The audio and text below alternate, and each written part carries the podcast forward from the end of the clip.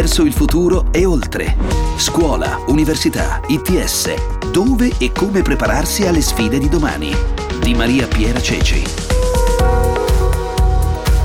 Scuole ancora chiuse. Purtroppo avremmo voluto raccontarvi oggi di una scuola che si avvia alla riapertura, ma così non è. Le scuole però, lo stiamo raccontando anche nel viaggio di questa settimana in onda ogni mattina nel GR delle 7, non si fermano. Grazie a dirigenti scolastici e insegnanti che davvero si stanno mettendo in gioco, stanno in tutti i modi cercando di non lasciare soli i loro studenti e anche di andare avanti col programma, visto lo stop prolungato. E allora proseguiamo a raccontarvi le esperienze che abbiamo raccolto per voi. Qui siamo a Milano, a casa di Lorella Carimali, insegnante di matematica e fisica al liceo scientifico Vittorio Veneto. Lorella ha allestito una postazione di lavoro nella sua cucina, computer e cuffie e il gioco è fatto. Si fa scuola a distanza con la classe virtuale, lezione che vi faremo ascoltare nel reportage in onda domenica 15 marzo alle 8.15. Qua un assaggio. Lorella Carimali, allora, ma perché fare tutto questo in questo momento? Chi te lo fa fare?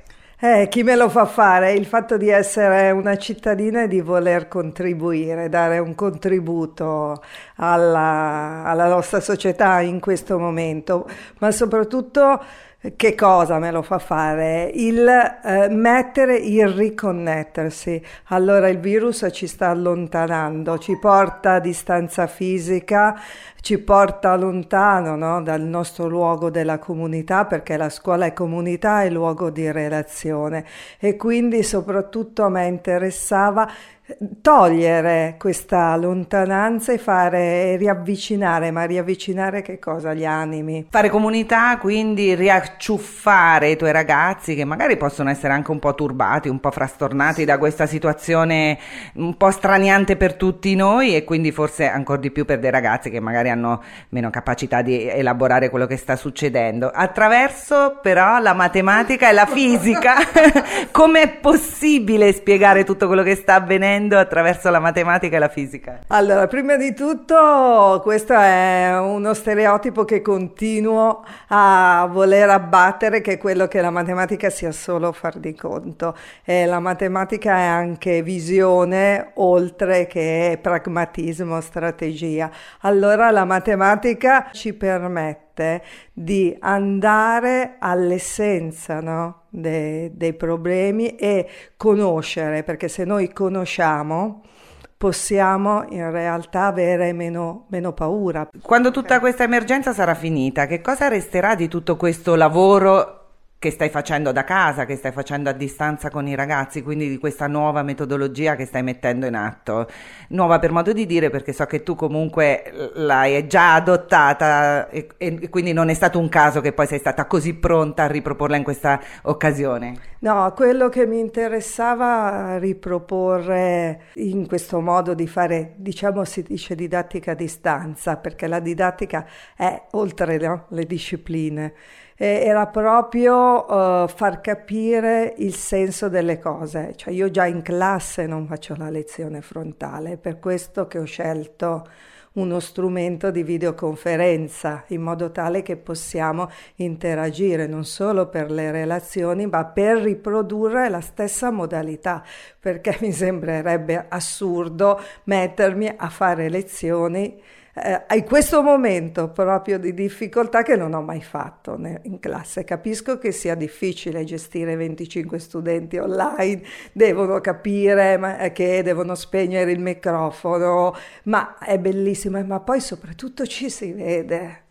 È questa la vicinanza. Credimi, quando martedì abbiamo fatto la prima videoconferenza, io ancora ricordo, guarda, mi viene eh, l'emozione proprio sulla pelle, ricordo i visi eh, sorridenti, gli occhi che luccicavano e anch'io la mia emozione di rivederli. Allora questo ti fa riflettere, quello che ho spinto loro anche a riflettere su che cosa vuol dire scuola che cos'è la scuola, qual è il significato delle discipline, qual è il significato dei rapporti tra tutti noi, perché ci si accorge di quello che si ha quando poi non si, non si ha più. Come usi la didattica tu normalmente a scuola? Quindi mm, escludendo questo momento emergenziale? Alla matematica bisogna avvicinarsi con fantasia e spirito eh, critico. E in questo le tecnologie come si inseriscono? Le tecnologie sono semplicemente per me solo uno strumento. Io dovevo ricreare la mia e nostra comunità. La tecnologia mi ha permesso in questo momento in particolare di ricreare quella stessa situazione formativa. Ecco, ma a scuola invece in situazione normale come la utilizzi? La tecnologia la utilizzo anche lì come uno strumento. Uso video, anche lì abbiamo usato ad esempio Skype perché ci siamo collegati con una eh, ricercatrice di Washington per capire, è un'italiana che fa ricerca là, come si fa la ricerca, quindi diciamo che ho un piano didattico che è quello di sviluppare il pensiero attraverso la matematica. Fammi qualche altro esempio di utilizzo della tecnologia a scuola. Hai un computer in classe, sì. la LIM, che cos'hai? Noi abbiamo il computer in classe. Un computer per classe? Un computer per classe collegato con la LIM o il videoproiettore quindi collegato all'interno e all'esterno. Questo è quello che poi noi facciamo, abbiamo il registro elettronico, ci permette eh, di fare questo. Lo fanno tutti a scuola o qualche collega, qualche, non perplessità, magari qualche difficoltà a usare le nuove tecnologie, perché insomma è uno strumento che in effetti è entrato non da moltissimo. Allora, con, per, per, utilizzare, per condividere documenti così lo fanno tutti. C'è un po' ancora il pregiudizio, però i colleghi, le colleghe sono veramente molto coscienziose e ci tentano. Penso che lì sia poi una paura eh, da non nativi digitali. Da non nativi digitali, sì, io lo capisco perché io ad esempio non sono tecnologica, quindi però ecco, la differenza forse che vorrei anche consigliare alle colleghe e agli altri di non aver paura dei ragazzi, nel senso che io sono, posso dire, un po' impedita e in classe quando non funziona qualcosa dico e ci sono i nomi, vieni ad aiutarmi, fai questo e loro sono bravissimi, cioè penso che noi dobbiamo fare questo passaggio che non è nostro, cioè il passaggio da una scuola dove c'è l'insegnante che spiega a una comunità che cammina verso la conoscenza, perché noi non abbiamo avuto questo esempio. Ecco, se si pensa di essere una comunità, eh, questo diventa semplice ed è quello che mi tiene legata a fare questo, questo lavoro. E quindi, finita l'emergenza, questa esperienza tutto sommato forse renderà la scuola migliore, perché eh. ci ha quasi costretto a fare un passo in avanti veloce verso questa comunità digitale? Se non verso la comunità digitale, penso a riflettere che cosa sia veramente fare, fare scuola e, e, il valore proprio della relazione. Ci lascerà diversi questa esperienza a livello di, anche di didattica? Io penso che ci lascerà migliore e questa noi dobbiamo trasformare questo eh, momento negativo in un'occasione. Didattica digitale, questa è la chiacchierata che ci siamo fatti dunque con l'insegnante di matematica e fisica di Milano Lorella Carimali. Didattica digitale che deve rispondere alle esigenze di tutti gli alunni, anche degli studenti con bisogni educativi speciali. A questo proposito mi piace segnalare l'iniziativa della casa editrice Ericsson che propone Dida Labs, un ambiente online gratuito per il supporto di attività didattiche nella scuola primaria da svolgere a distanza. Oltre 5.000 i docenti, ci segnalano dalla Ericsson, che si sono registrati già alla piattaforma. In Dida Labs ci sono oltre 400 attività multimediali create per rafforzare e potenziare le capacità dell'alunno attraverso esercizi e giochi motivanti negli ambiti della lettoscrittura e della matematica. Insomma, una didattica a distanza inclusiva che ci piace segnalare. Ora però ci trasferiamo a Conversano, in provincia di Bari. Siamo all'Istituto Professionale De Lilla. Tanti percorsi proposti al De Lilla fra questi l'alberghiero. Siamo dunque in un professionale che sappiamo avere molta parte della didattica organizzata proprio sul laboratorio. Ma come si fa a fare didattica laboratoriale a distanza? La dirigente scolastica non si è persa d'animo e sta dimostrando che si può e come. Sentiamo allora come da Margherita Manghisi. Allora ci stiamo regolando in questo modo, per le lezioni frontali, quelle cognitive, abbiamo sempre il canale Meet di Google Suite, cioè eh, l'aula a distanza, lezioni a distanza frontale.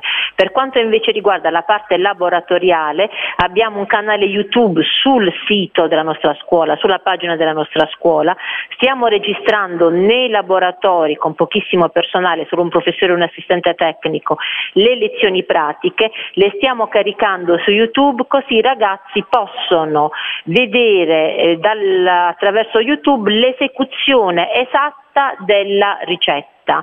Eh, invece per quanto riguarda le produzioni audiovisive, i servizi culturali per lo spettacolo, abbiamo dato loro dei piccoli compiti, delle riprese, delle piccole riprese e abbiamo detto loro di montare l'audio sulle riprese, di montare l'audio oppure di montare una musica o di montare dei rumori sempre sulle riprese utilizzando delle figure retoriche. Oltre alle lezioni in presenza, cioè la spiegazione come si fa in videoconferenza e la parte pratica che seguono attraverso YouTube, nel, sul registro virtuale, sul registro elettronico c'è la possibilità di assegnare dei compiti e loro possono poi fare la restituzione dei compiti caricandoli sulla, sulla pagina. Insomma, non è proprio scuola come se fossimo in tempi normali, ma ci si avvicina nonostante le difficoltà di mostrare ai ragazzi materie pratiche. Sì, la parte laboratoriale è la parte più complicata, solo con la registrazione è possibile, quindi caricando poi il video su, su YouTube è possibile per i ragazzi seguire, vedere come si mette, si pone in essere una ricetta, un cocktail, una ricetta, eh, una preparazione di una tavola e poi loro possono, re, un'apparecchiatura di una tavola, registrare a casa l'esecuzione del compito, non utilizzando naturalmente liquori o cose, ma materie sostitutive e inviare al video, al professore, caricandolo sulla piattaforma il video che hanno realizzato. Intanto loro sul canale YouTube dell'istituto hanno la possibilità di vedere la registrazione della ricetta che è fatta in maniera tecnica perché abbiamo un professore particolare e una telecamera che registra la, l'esecuzione della ricetta, dal materiale eh, alla farina, allo zucchero, le, le uova, a come si mescola tutto passo passo passo, come se stessero a scuola. Certo non possiamo controllare poi, non possiamo dare il prodotto finito, questo è difficile. I ragazzi come hanno reagito a questo nuovo metodo di studio? Allora, i primi due o tre giorni hanno pensato che fosse vacanza, poi hanno cominciato a porsi problemi e devo dire che ci stanno, te le stanno chiamando, si stanno mettendo in contatto, perché anche loro sono preoccupati e vogliono mettersi alla prova, quindi stanno, stanno collaborando, devo dire, sono, stanno partecipando, stanno partecipando, poi il fatto di dover registrare loro le ricette che magari fanno a casa un po' li diverte, utilizzare questi mezzi nuovi li motiva, certo non è come la scuola, questa è la prima cosa. La seconda criticità è che non tutti i ragazzi hanno di device, alla, device all'altezza e ci sono i ragazzi che hanno meno mezzi, che hanno mezzi eh, non, eh, non ottimali per questo tipo di distanza. Sta a noi scuola, perché dobbiamo dare a tutti le stesse possibilità, cercare di rendere tutto, di semplificare il più possibile i compiti, altrimenti avremo una scuola a due velocità. Chi ha l'infrastruttura più forte può offrire tanto ai ragazzi, chi ha l'infrastruttura più debole e quindi può offrire e offrirà di meno. Ragazzi dunque al lavoro anche con didattica laboratoriale a distanza, insegnanti e dirigenti scolastici che davvero se ne stanno inventando di ogni per eh, non lasciare soli i loro studenti e per lasciarli senza scuola. A loro davvero va il nostro ringraziamento. Vi ricordo che stiamo realizzando nel mese di marzo un viaggio nelle scuole ai tempi del coronavirus e soprattutto un viaggio nelle nostre scuole più innovative. Le altre puntate le trovate sul sito di radio24.it. Approfitto anche per ricordarvi che domenica alle 8.15 andrà in onda il reportage in cui vi faremo assistere ad una lezione a distanza proprio con Lorella Carimali che avete ascoltato in questo podcast. Saremo nella sua cucina e con i suoi ragazzi collegati dalle loro camerette. È stata davvero una bella esperienza, quindi vi invito ad ascoltarla. E poi sabato 14 marzo in edicola con il Sole 24 ore la guida realizzata insieme ai colleghi del giornale proprio sulla didattica a distanza. Come si fa, quali sono le piattaforme utilizzate, quali le regole, le esperienze nelle scuole più innovative d'Italia. Dunque, sabato in edicola con il sole 24 ore. Ed è tutto per oggi. Un saluto da Maria Piera Ceci.